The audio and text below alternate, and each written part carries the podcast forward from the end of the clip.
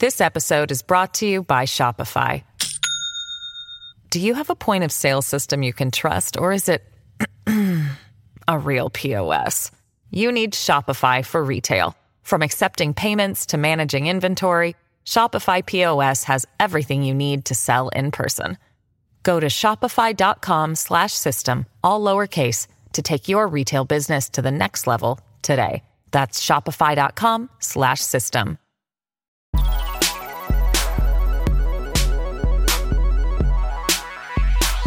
Welcome back. For the pissed segment. they know how this goes. We hope you picked up some bargains in our Oh God, What Now yard sale. Let's have a couple more modest proposals for how our hard lit up listeners can save money. And all strictly Widdecombe compliant, of course. It is Alex's turn. So, um, bear with me. Roadkill is not only free, but plentiful, organic, lean. Um, and I mean, if you can't afford a Pret BLT, why not uh, enjoy a nice uh, badger lettuce and tomato sandwich? Hedgehogs make very good canapes, and the cocktail stick is pre attached. Um, did your beloved pet get run over? Waste not, want not, no? No? I feel I've lost the audience now, so I'll stop. Yeah, that gives a new meaning to doggy bag, but. Yeah,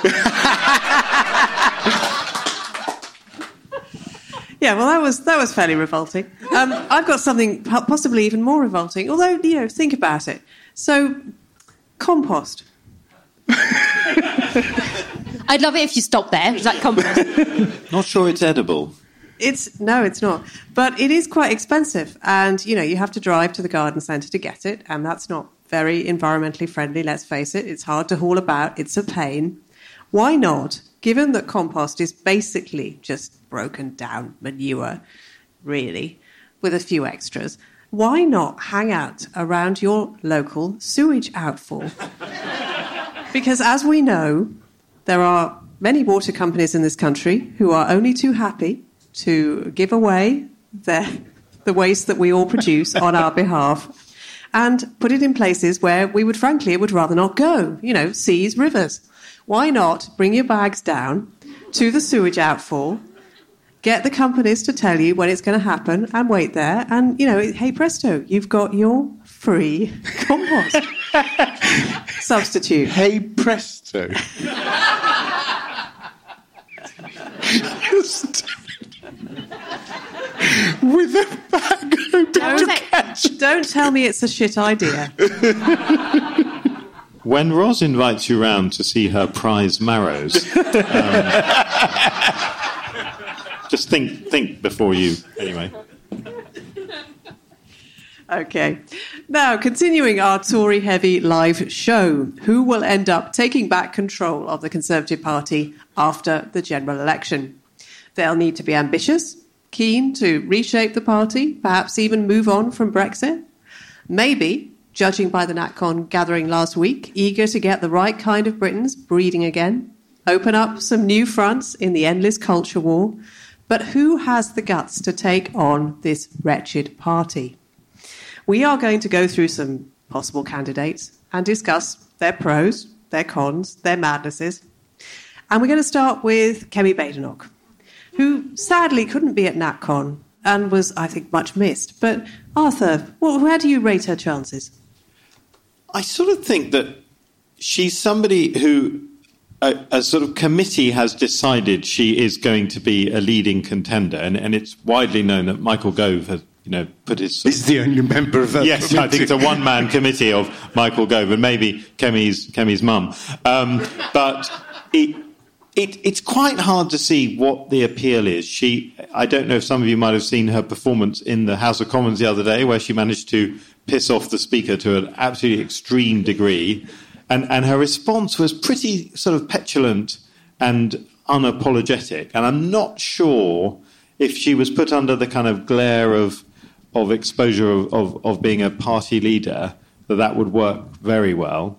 So, so I, I have a feeling that, that pe- people have decided that she's good. Obviously, she, she has a diverse background. Her life story is quite fascinating. Grew up in Nigeria, came to the UK, and all that. So, lots of boxes are being ticked um, in a sort of Tory um, headquarters somewhere. But, but I'm not sure the voters have really gone for it. Marie, what do you think? Um, so I think so. Kemi, I find quite interesting because I do remember, like even before the leadership contest last year, having in some. I think it's not just Gove. Like you've got quite interesting Conservative MPs like Neil O'Brien, etc., like, who, who are kind of like supporting her. And I remember watching the leadership debates she was in, and at first I was like, you know, actually, you know, I, am kind of warming to her. Like, you know, I, I'm finding her more compelling than I thought I would. But then I realised that actually, so her formula for answering every question was being like, you know, repeating the question in a slightly too long as well, taking slightly too long to repeat the question, offering uh, a, you know a kind of like relevant personal anecdote and then asking a bunch, of, a bunch of questions and not answering them. And I was like, oh my God, she's a columnist. Like, you know, and I'm a columnist as well. And that's why, you know, I was like, oh yeah, no, no, I do that as well. That's how I earn my, you know, my money. But yeah, so I think that's kind of my, so my, my slightly hot take, I think, is that as a result, she would not make a good prime minister, but I think she would make quite a good leader of the opposition because she is she, she, she is I think generally one of those politicians who's very good at asking interesting questions that feel like the right questions to ask.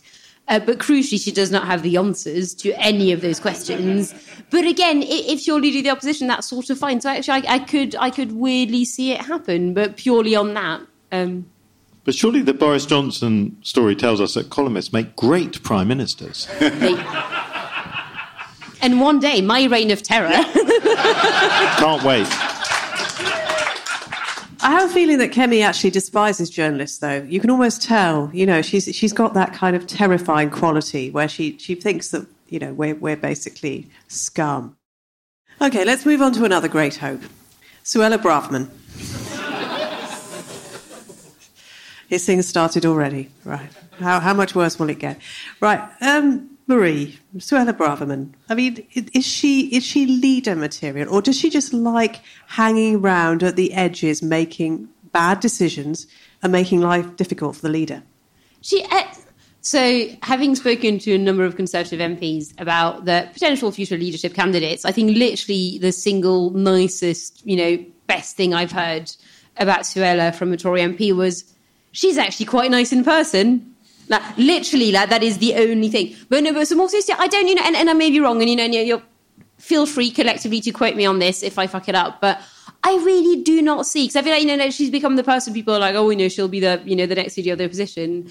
I don't see it because again, like, she's not she's not charismatic. She's not doing well as Home Secretary. She doesn't have that many friends in the party. You know, I don't. I I, I think yeah. Like, I I don't know.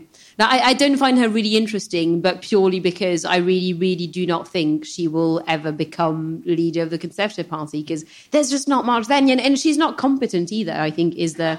Um, Which is, means no, almost no. certainly, obviously, now that. No, so I walked in, so, you know, when you walk into a trap and in, in the process of walking, you're like, oh, the trap, oh. Um, but yeah, so when I said, yeah, she's not competent, that's really what happened to me. Um, but, no, no, but, but I think in that way, that is obvious even to fellow members of parliament, crucially.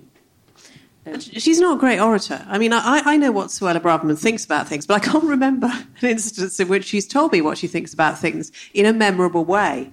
That, um, that seems to be lacking. I, I have this sort of like if Suella Braverman was a, a Jim Carrey comedy, her brain would get slightly wired wrong after this week, and all she would be able to say is, Last year I got a speeding ticket.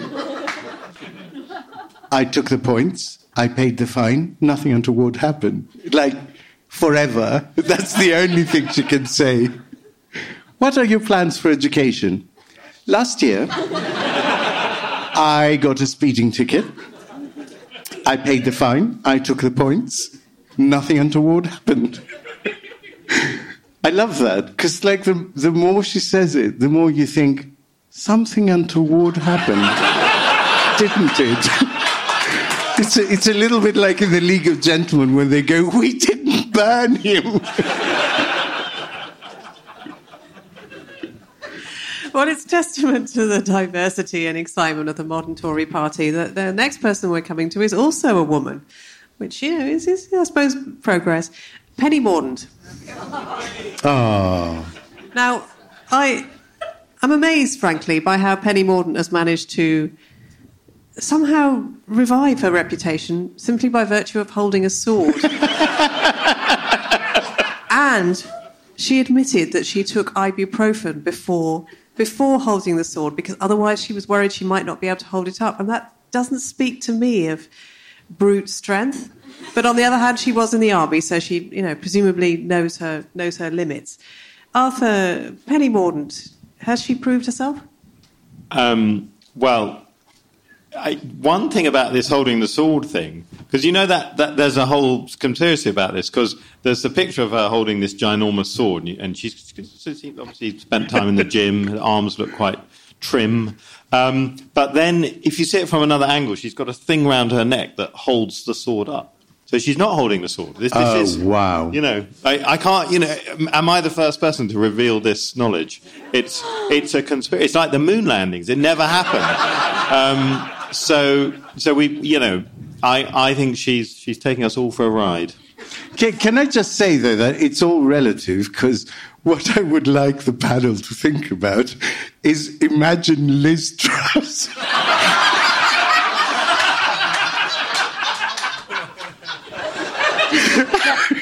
Under no circumstances can Liz Truss be given a sword. she would literally behead the king 10 seconds after the coronation. Oh, so sorry. I've killed two of them.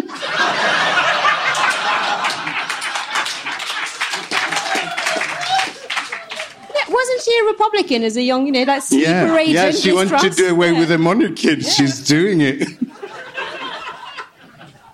Okay, that's the image of the night. okay, but seriously, guys.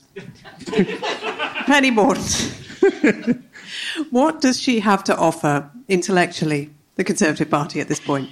Why, why is that the category? No, I think I can. I'm, I think I can probably give a vaguely. Um, no, so I, I- think uh, right. The penny pitch is. Um, I think so. She was. I, I, I do think she was quite clever, and so we forget. I think. Know probably not you guys, but you know, people at large forget that she was a you know kind of a key member of Vote Leave. Like she was the Turkey woman. You may remember, may not remember that she was the one who told the television studios to say, "Well, if you stay in the EU, Turkey, you know, Turkey is about to join any second now, and then all of Turkey, three Turkeys, will be moving to Britain in three days.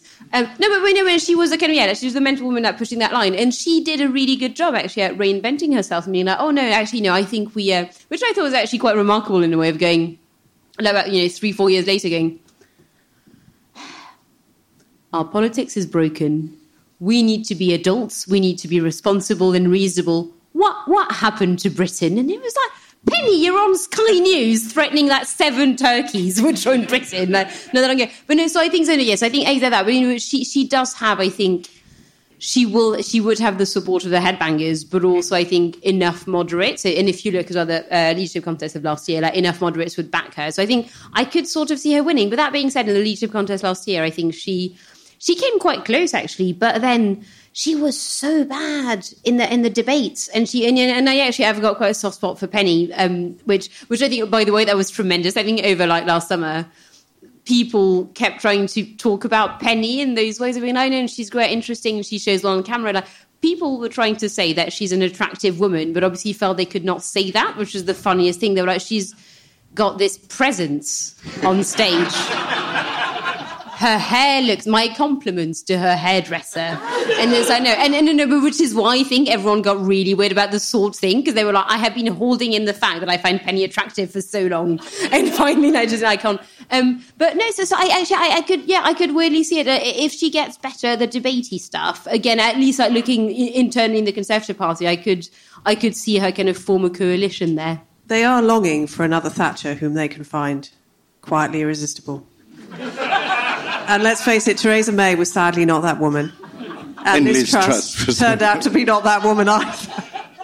They're just going to keep going through them, aren't they? yes. Okay. David Frost. now, I know what you're thinking. Quite a reaction. I know what you're thinking. How He's in- interesting. He's in the House of Lords now, so he can't be Prime Minister. Not sure actually constitutionally whether that is absolutely true. I'd have to check that afterwards still. Mm. It certainly wasn't in the 19th century. Anyway, moving on. But he wants to be an MP. And apparently he's, he's prepared to quit the Lords and uh, stand for, for, for a constituency as yet undeclared so that he can be an MP, and you know that that means the world is his oyster after these. Dream scenario: he's the Portillo of the next yeah. election. Yes. He quits his seat in the Lords and then doesn't get in as an MP. That would be just glorious. My thing was going to be the devil's switcheroo of like Nadine Dorries is going to the Lords anyway, so that he would get the seat, so that we lose Nadine and get Lord Frost instead. But after the success he made of the Brexit negotiations, can we really bet against him, Arthur? Well, uh, uh, obviously, um, he was, he and I were once colleagues, so um, we go back a long way. Um, it's one of the biggest mysteries when when former diplomats meet. They look at each other and they say, "David Frost, what happened?" Um, and it remains a mystery. Very few people know the answer to to the to that question. Um, he was genuinely quite normal. Um, and then, as, as is well known, he worked for the Scotch Whisky Association, and he was very pro EU in that role. And I, I, really, I think he was kidnapped by aliens, and he's not. That this is a different. It's like you know, and that there's a there's a guy with a joystick controlling him from a flying saucer. Um, I don't really think I'm always into conspiracy theories, but I, a, a lot of weird shit is happening at the moment. So. Okay. What, who are the dark horses in the in the race who we've we haven't been paying much attention to, but who could come forward? And please don't say Boris Johnson because there's been a lot of Boris Johnson in this show, and I know why. We all know why. But but no, just no, no, he can't do it. I cannot I cannot countenance it. But who might come through from an unexpected place and wow us all? Oh, I was at 100% James Cleverly. Like, I'm not a betting woman um, because I don't understand how betting works, which is a weird blind spot to have. But here we go. Um, but no, no, no, 100% James Cleverly. Like he is, you know, because he was like a close ally of Boris back in London. So he was his deputy mayor in London, and then obviously he got into Parliament. Has a background in the army, is mixed race, was a Brexiteer, is genuinely, and I think that it, so this is one of those things that I, have said a number of times before, and it's hard to say with a straight face because I know it sounds insane. Um, but the bar is very low. He talks like a normal person. No, but like you can literally like you can have a drink with James Cleverly and have a perfectly pleasant time and talk about whatever, and it's not you know it's not because I've like so many MPs are either like so charismatic, it's actually quite ominous and weird, or somehow the ones where it's like oh, you clearly hate talking to people so much. Why are you in this very specific job? It is such a specific job to have for someone who hates talking to people. Um, but yeah, so I think, yeah, James Cleverly, again, has the credentials, uh, is not making a mess of things at the Foreign Office. Again, very low bar because Liz Truss and Dominic Raab. Um, but, but, you know, if you talk to civil servants there, they're actually quite like him. Um, and yes, yeah, so, so, I think he's massively, massively underpriced right now. Like James Cleverly, that would be my, uh, he's my, second. my personal bet. He's the second favourite all right. In, in, just, in the very specific context of saying, this panel. It's actually uh, Kemi uh, that's the favourite, 7 to 2, and then Cleverly, which is quite interesting, isn't it? because I feel that there's a big elephant in the room that we're not talking about, and that's the, the fact that the Conservative Party is edging closer and closer to sort of positions of racism, and there's quite a lot of candidates of color. So I really don't know how that will work out. And in my heart of hearts, I just think if it goes to the membership, it's going to be a white person. You know, and, and no one will acknowledge that's why, but that's why. And if they continue their tailspin, it may well be Lee Anderson or Danny Kruger, or you, you laugh. You laugh exactly like we laughed about Trump. We did. We thought Trump no, will never win the no, nomination and then he'll never become president and then he'll get thrown out after January the 6th and there he is again. If Danny Kruger becomes the next Tory leader, Alex, like, you have my word, you can follow me in the street booing me all the time whenever you want. I don't. No, but it might be someone like that. You know, it will be someone like really proper right wing. I don't think so. Rees Mogg, one of the audience, God. said. No, he hasn't got the energy. Let's face it. We were just talking about we were just talking about his sloth. He, he literally hasn't got. You know, it, it- he's too world weary. We, uh, I, I can't believe he would do it. Besides, he's also uh, very likely to lose his seat.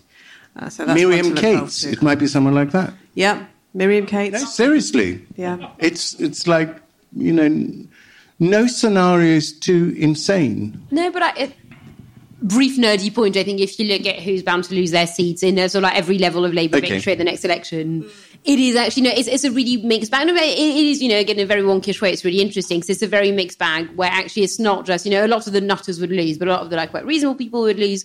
But most importantly, I think a lot of the people in safe seats in the Conservative Party right now are actually kind of unknown quantities. Like they're not the big names. They're people like even I haven't really heard of, and it's entirely my job to know about them. So I think so. So I, I think there's a bit of a mystery box if you look at the selectorate of because again I think and also a lot of Tory MPs feel really burnt by Liz Truss, understandably. Um, and so they would probably not want to send a nutter to the members again because they know that the members will elect the nutter. Um, um, but yeah, but as a result, you know, they have to ensure that. But, but, but yes, as a result, what matters is the selectorate of Conservative, the Parliamentary Conservative Party. But we don't really know what it's going to look like. So I think you know, I, I, I love the general looking, but yeah, I, I'm not, I'm not convinced a proper, proper nutter from the nutter region of France. Otherwise, not real. I'm nutter. just I'm just Um, pointing out I'm just pointing out the trend, right? Because if you go Thatcher, Major, Cameron, Johnson, Truss, it is like that Supertramp cover. You know, where they're they're kind of going back to ape. I I just I'm just you know, I'm just interested in the trend, that's all. Well, we've got It's gonna be Lee Anderson, isn't it? It's gonna be Lee Anderson. probably got a because whole year the to worst thing about it. always happens. This is this is like the world we're living in at the moment. The worst thing always happens. So you imagine the worst thing, and it happens. Okay, we, we, we're going to turn this round slightly now. Sorry, That's says great segue for the reasons to be cheerful.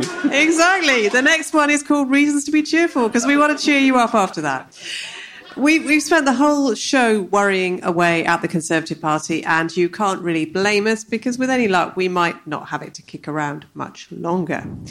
We've barely mentioned Keir Starmer at all, and I can almost see his brow furrowing in mild disappointment at that omission. But, you know. But what about the future? Uh, it's, it's a tough job raising expectations and simultaneously lowering them. But so far, Labour is making quite a good go of that. And it's all jam tomorrow. Uh, and since I mentioned it, look out. Good work. look out for a new episode of Jam tomorrow, probably next week, on ID cards. Which I thoroughly, yeah, I know. Uh, can I take a poll now, actually? Who, who wants an ID card right now? You see, I have an AD card. no, no, we're Europeans. yeah, Like, we're just- exactly. Yeah, yeah. Yeah, you're- You're loons. you're what, what used to be called an you alien. you would rather literally So wait, uh, because they're fine with seven and yet, organizations like, have your gas bill rather than one document. Right. Who, who, like Boris Johnson, wouldn't carry an ID card, and if a policeman stopped you and asked for it, they, you would eat it? Even though, obviously, it would be made of plastic, so you couldn't eat it, but that's not the point. Who is really anti ID cards? Oh, there are, there are some people out there. One or two. Okay, right. Well, yeah, listen up next week.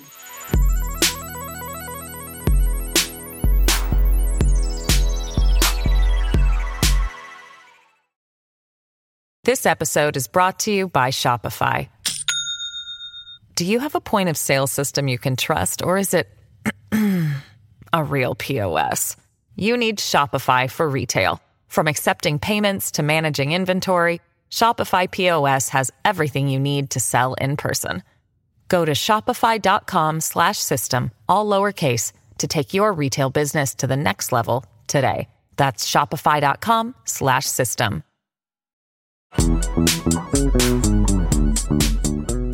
So, what are the reasons to be cheerful in the coming political era? We've asked each of our panelists to come up with something to look forward to. Marie, what is yours? literally, why did you come to me first? You know, I struggle with that one. We Um, were so talking about that, it yeah. earlier, in the we green room. come I up was with like, some. Oh, you know, I had such a long list of ideas, none of which were really relevant.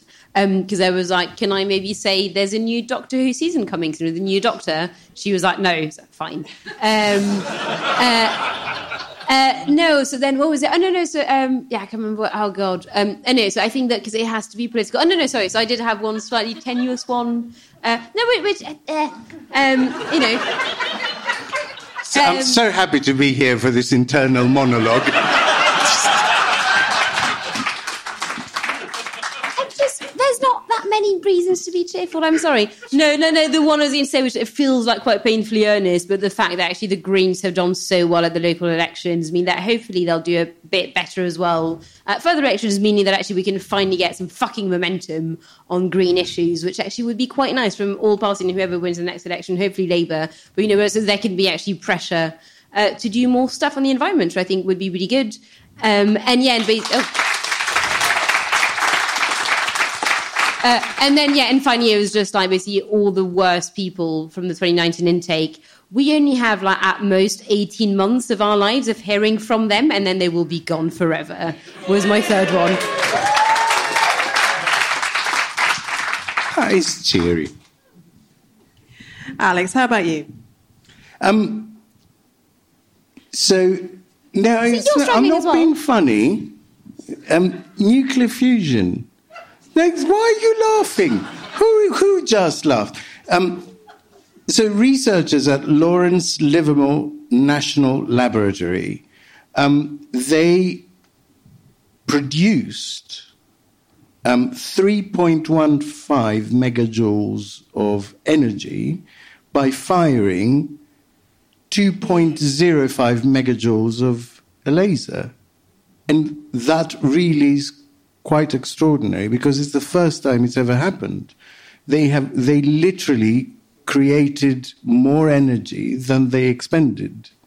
I mean, it's still a long way to go, but it, it, it is free, infinite energy potentially. And I find that very exciting. And on a personal level, um, although it's too late for my mum, but there have been leaps in Alzheimer's treatments at the moment. There are literally five or six really promising things going on to do with a cure. Um, a, a couple of them really boosted by the mRNA um, COVID um, research that happened, and there is now uh, a- an effective drug, donam- donanemab, it's called, that is in its final stages with provable results of slowing down Alzheimer's by a third, which is again quite extraordinary. So those are reasons to be cheerful. You know? S- s- science is kind of going on without without Scientific progress. Yeah. Yes, absolutely. Arthur, how about you? Um, well, uh, we were told you have to have a serious one. Um, so I, the thing I thought of first, which wasn't very serious, but I'm going to share it anyway. Uh, but you can't stop me. Um, they could unplug, I guess. Anyway, uh, let's see what happens. Um, I was thinking about all those PPE millionaires, um, because throughout history, when, when a class of people gets ridiculously rich in a disgraceful fashion, they often commission great art um, because they sort of feel a bit embarrassed. There's a guy near where I live who he became a, a multimillionaire from PPE and he's bought this big sort of country house and stuff. Who knows? He might be commissioning tapestries. Um, Is he but- single? I'll um, I'll put you in touch. Anyway, um, but but I, I realise that we, we need a more serious one. So I'm now going to go uber serious and talk about the war in Yemen, um, which is something I sort of care a bit about, having lived in Yemen and um, a, you know a hideous tragedy. But actually, uh, in the last year, some interesting things have happened. Basically, the Saudis have given up trying to defeat the rebels there, the Houthi rebels. And realizing that they can't do that, the Saudis have then made peace with the Iranians. Um, and there are lots of things to be nervous about. Um, and this is not in any way to say that, you know, what's happened is good. In, in terms of the, the, the, years of conflict. But actually, the prospect of there being a lasting peace in Yemen looks more solid now than it has done at any time, really, since 2015. So I, that is genuinely something I feel cheerful about.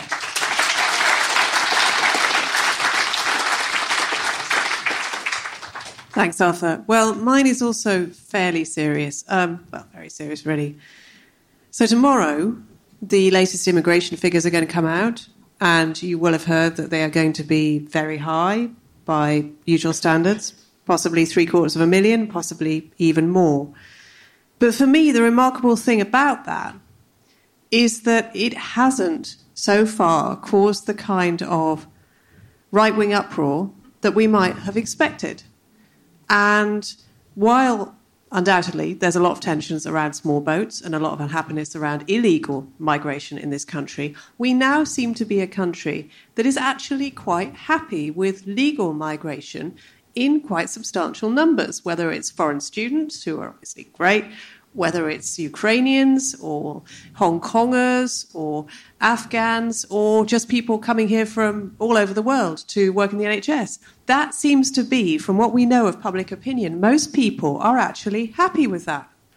And that wasn't what I expected after the Brexit campaign and during a cost of living crisis. I was very worried that there would be a big turn against immigration in the wake of the cost of living crisis, that people's frustration and fear would turn. It hasn't. And that's actually really good. And it's something we should celebrate. And for all the problems with small boats that we know about and the tensions there, legal migration in this country is pretty much a success story. And it's worth holding on to that because it's something to be really, really quite grateful for after seven years of lunacy. And we are taking over your panels, though. Um? We're taking over. So uh, we're just going to have brief brief chat about Labour, just to, just because we feel we've neglected Labour. very brief because I hear someone yawning. There's quite a lot of talent in the Labour Party, and I wanted to ask the panel who is not getting the publicity who is who deserves to get more attention than they do, and who should we be looking out for come the general election? Uh, I can start if you want. Yeah, yeah. absolutely. No, I, I think uh, my, my, trio of women of Bridget Phillipson, Lisa Nandy, and Lou Haigh, I think are quite like they're really fun because they're all quite different. So I think Bridget Phillipson um, I, there's a fan club. I am the only member. I mean, I was the only member for a long time, and I feel like there are more people. But even when she was, you know, like a random backbencher, she used to write these incredibly thoughtful essays within New Statesman about the state of the Labour Party, the state of Britain, which were really good. I think she's a brilliant thinker. I think Lisa Nandy is also like she's really good at kind of again in the kind of in that James Cleverly way of like talking like a normal person, being quite compelling in a, in a sort of normal way. And then Lou Haigh, and I think that that's going to sound a bit silly, but I think it's genuinely important. She clearly has fun with politics, so she really enjoys her job, and she really enjoys. So if you look, especially at her Twitter, she's having a delightful time attacking the Tories, which I think is quite rare. I think so many politicians are quite dour about the art of politics, and I think those three is a kind of like combo, like cover everything you kind of want from you know from a front bench of like yeah sort of like you know yeah fun brains and kind of like relatableness i suppose so yeah these are my three Fantastic. Thank you, Marie. Any others, or are we going to? Yeah, um, Arthur's got one. I, I have a, a, very soft spot for the people who do a lot of work in the committees because it's often unsung and it's really good work. So people like uh, D- Diana Johnson, uh, Darren Jones, Chris Bryant. I, I genuinely think sometimes they are the engine proper of the Parliamentary Labour Party and they go largely unrecognised and they are terrific people, actually. I, I wanted to um, give a, a, sort of big up to um, the MP for Exeter, Ben Bradshaw, who, um, of course, has a, had a prehistory as a, quite prominent BBC uh, reporter. And if you look at a map of where um, Labour MPs are in Britain, there's not very many red spots in the southwest of England. In fact, I think that he's the only one, the only survivor. Um, and he's held that seat all the way since the, the 97, the Tony Blair landslide.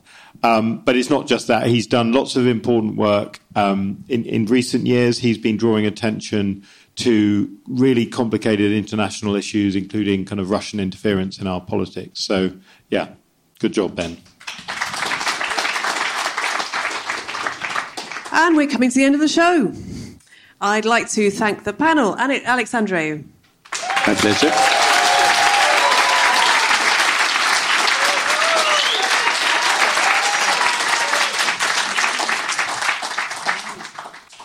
Marie le Conte.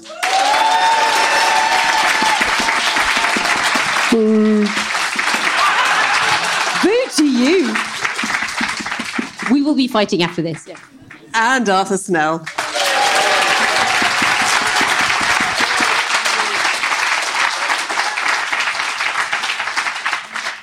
And I'd also like to thank the backroom team, all the production, especially the fantastic Alex, who did It's a Sin at the beginning, which was just masterpiece there.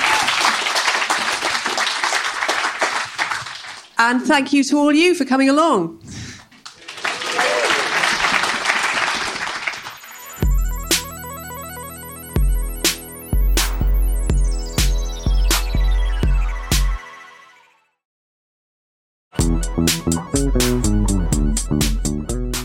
And now we've got time for a few audience questions. And I believe there is a roving mic somewhere. Uh, I can see a gentleman here on the second row who's got a question, and a gentleman in the first row as well. And apologies, my eyesight is very bad, so if you're not a gentleman and not a lady, or if you're something else and I've totally misgendered you, I'm sorry. Um, this, I shall say person in future. and a lady, I think, oh God, I'm just, I'm, I'm gonna, right, okay. What's going on? It's a, it's a, it's a minefield. my eyesight, you can't, I can't tell you how myopic I am.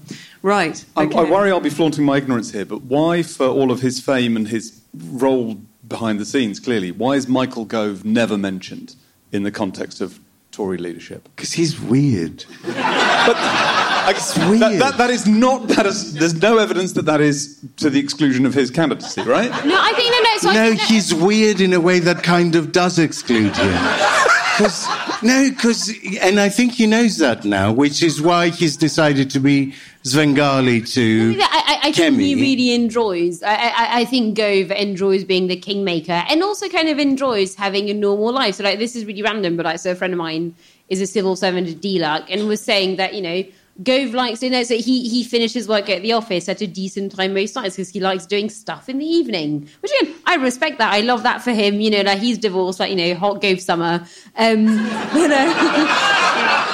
Very good. Uh, no, no, but what I mean, right, is I, I, I do think that he gave it a go, but I, I, think he'd clearly much rather still be an important, you know, an important part of the Conservative Party, but I'm not convinced that he wants the job anymore. I, I genuinely think that's, I think it's as simple as he's given it a go before. He's clever enough to know that you know he would ha- have to fight incredibly hard to maybe potentially get it, and just no, actually, he's quite happy as the kingmaker. And he's also very good at telling prime ministers when their time is up. That's what he did with Johnson, and pretty much that's what he did with Truss as well. And he's very useful in that regard because the Tory party doesn't always realise that. Yeah. He could be like a speaking clock for prime ministers. you call the cone number. you call the cone number and it goes, your time is up. I love the idea of like him being like, you know, like you can hire Gove, like he leaves that parliament and you can and he's literally just at your job in an office at your desk and like Michael gave a run. and you're so like, it's oh time. God. you, need, you need to change jobs Is, now. yeah, yeah. From the person over there who I can't see at all, with a white t shirt on. Yes. Didn't really expect that. uh, you've always very much been a podcast of opposition, a shadow podcast, if you will. Are you the one that just came from America? Is that why you're in shorts? no, because someone just came from America apparently to, to watch the show. Thank they you did. for that. Thank you, Been outside was. today. Was it not you? Not me. Oh, Well, you boom, just try harder. You just decided not to make an effort, did you? No, that's all right. That's all right. Uh, in the event of a Labour win or some sort of hung parliament progressive alliance, where does the podcast go from here?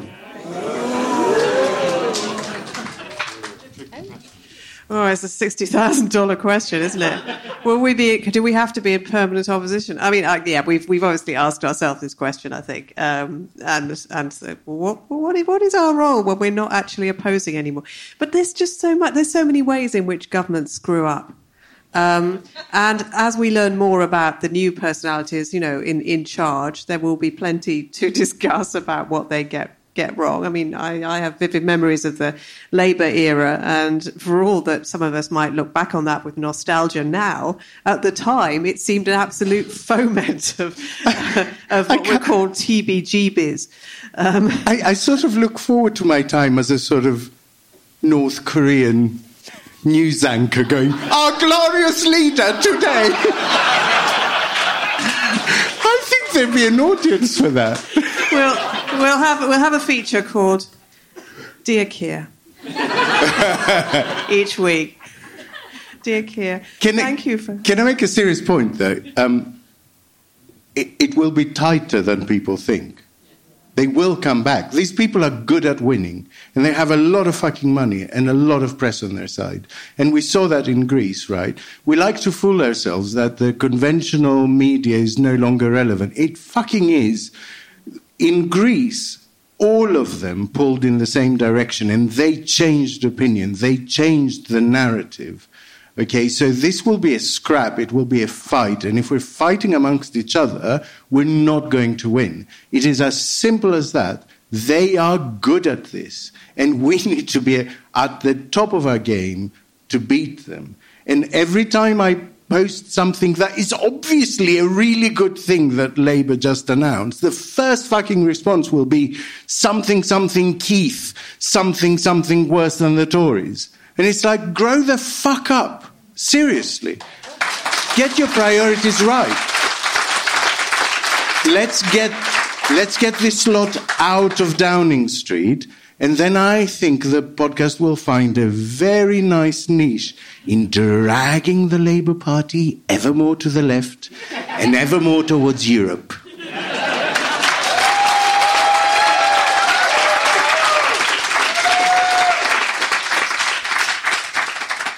Well, for all that seems a great note to end on. But we probably have time for one more question, but it's got to be really good, guys. Who has a very good question? No confidence there. You know, I'm nearly annoyed no one put their hand back down. I would have enjoyed someone be like, nah, actually, mine's there. It's just like, A question for Alec, for Andrew Snell, but probably for the rest of the panel. Um, the Conservative Party have got all barrels focused on the civil service at the moment. Labour has always been slightly ambivalent about the civil service. Um, can they survive the, civil service in terms of the high reputation that I mean, they have enjoyed in the past? I have to say, as as a former civil servant, um, i i- it's not a homogenous mass. There are a lot of departments that need radical reform. I mean, the Home Office is a mess. The the Department of I don't even know what it is now. Trade, industry, energy, and l- light international trade, bulbs and yeah. and North Africa. I mean, you know, serious, seriously though, we we just need to rationalize a little bit of how government works and go from the result backwards. Like, what is it we actually want to do in this country? What do we want to do in the world? How do we fund it? And how do we achieve it?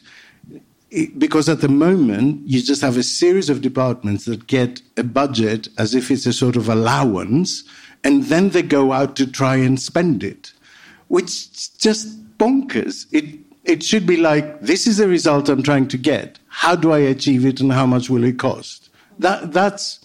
I mean, that's the way you would do it in any other field, except it seems government. So, yes, I think they will survive because I think ultimately the Labour Party is a statist party, you know, in, in, in the best way imaginable, you know. It, it likes a strong, muscular state that does stuff. And I think in order to do that, you need a workforce. And it's this government that has ceased treating it as a workforce. They think they can somehow deliver all this nonsense when the people who are meant to deliver it hate their guts. and then they get surprised like when when people leak stuff or when they they they complain about bullying or when they refer them to the to the police. Why wouldn't you? I mean seriously why wouldn't you? They are bad bosses. They pay badly and they treat people badly they deserve all the stuff that's happening to them i sense you're a former civil servant i see it in your aura Arthur, you Can are I- also a former civil servant. Yeah, I mean, I, I think one one thing that would be it would be wonderful if it came back because my um, fondest recollections, being really boring for a moment, of civil service working is when you had evidence based policy, which obviously there were.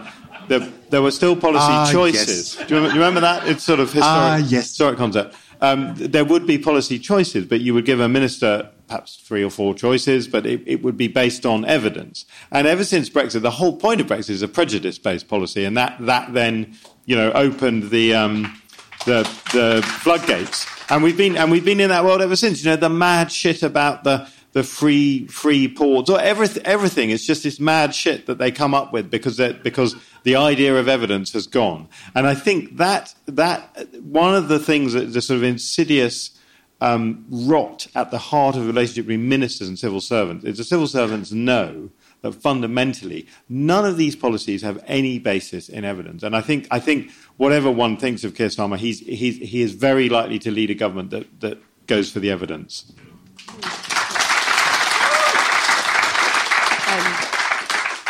I did not used to be a civil servant, but I feel the need to tip in because I'm a journalist and that's what we do. Um, but no, no, seriously, so, so I actually did do a big piece recently on the relationship between the civil service and, uh, and ministers. And what I found out, there's one thing I do want to bring up, which I thought was quite interesting, of talking to someone who was a very long serving and a civil servant, and like their point was that actually there used to be like you know lots of actually creative conflicts between especially like the new labour and the civil service and even actually like thatcher's administration as well there was a lot of kind of you know like yeah again i think they use the phrase like creative conflict between government and civil servants mm. but their point was always we are making you go through this mess because we've got very specific goals we want to achieve and then afterwards we'll kind of like smooth things over and the big difference post brexit was that actually especially under johnson was that they saw the conflict as the point. It was not a conflict as a means to an end. It was just like the conflict is actually what we want. And I think that actually, as a result, once you know Labour comes in, and I'm sure there will be again, there, there will be some conflicts that that always happens, right? There will always be between like political people and the civil service, but. A, it'll be for a specific purpose, and B, I, I, you know, I genuinely believe they will seek to actually iron things out afterwards as well. So, you know, I, I have no personally, I mean, we need to agree with them as well. I have no great worry that you know that relationship will not uh, heal once this government is out the door.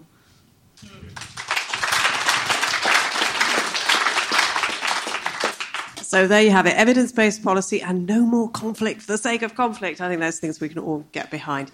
Thank you all again. It's been brilliant. Have safe journeys home and hopefully see you next time. thank you Thank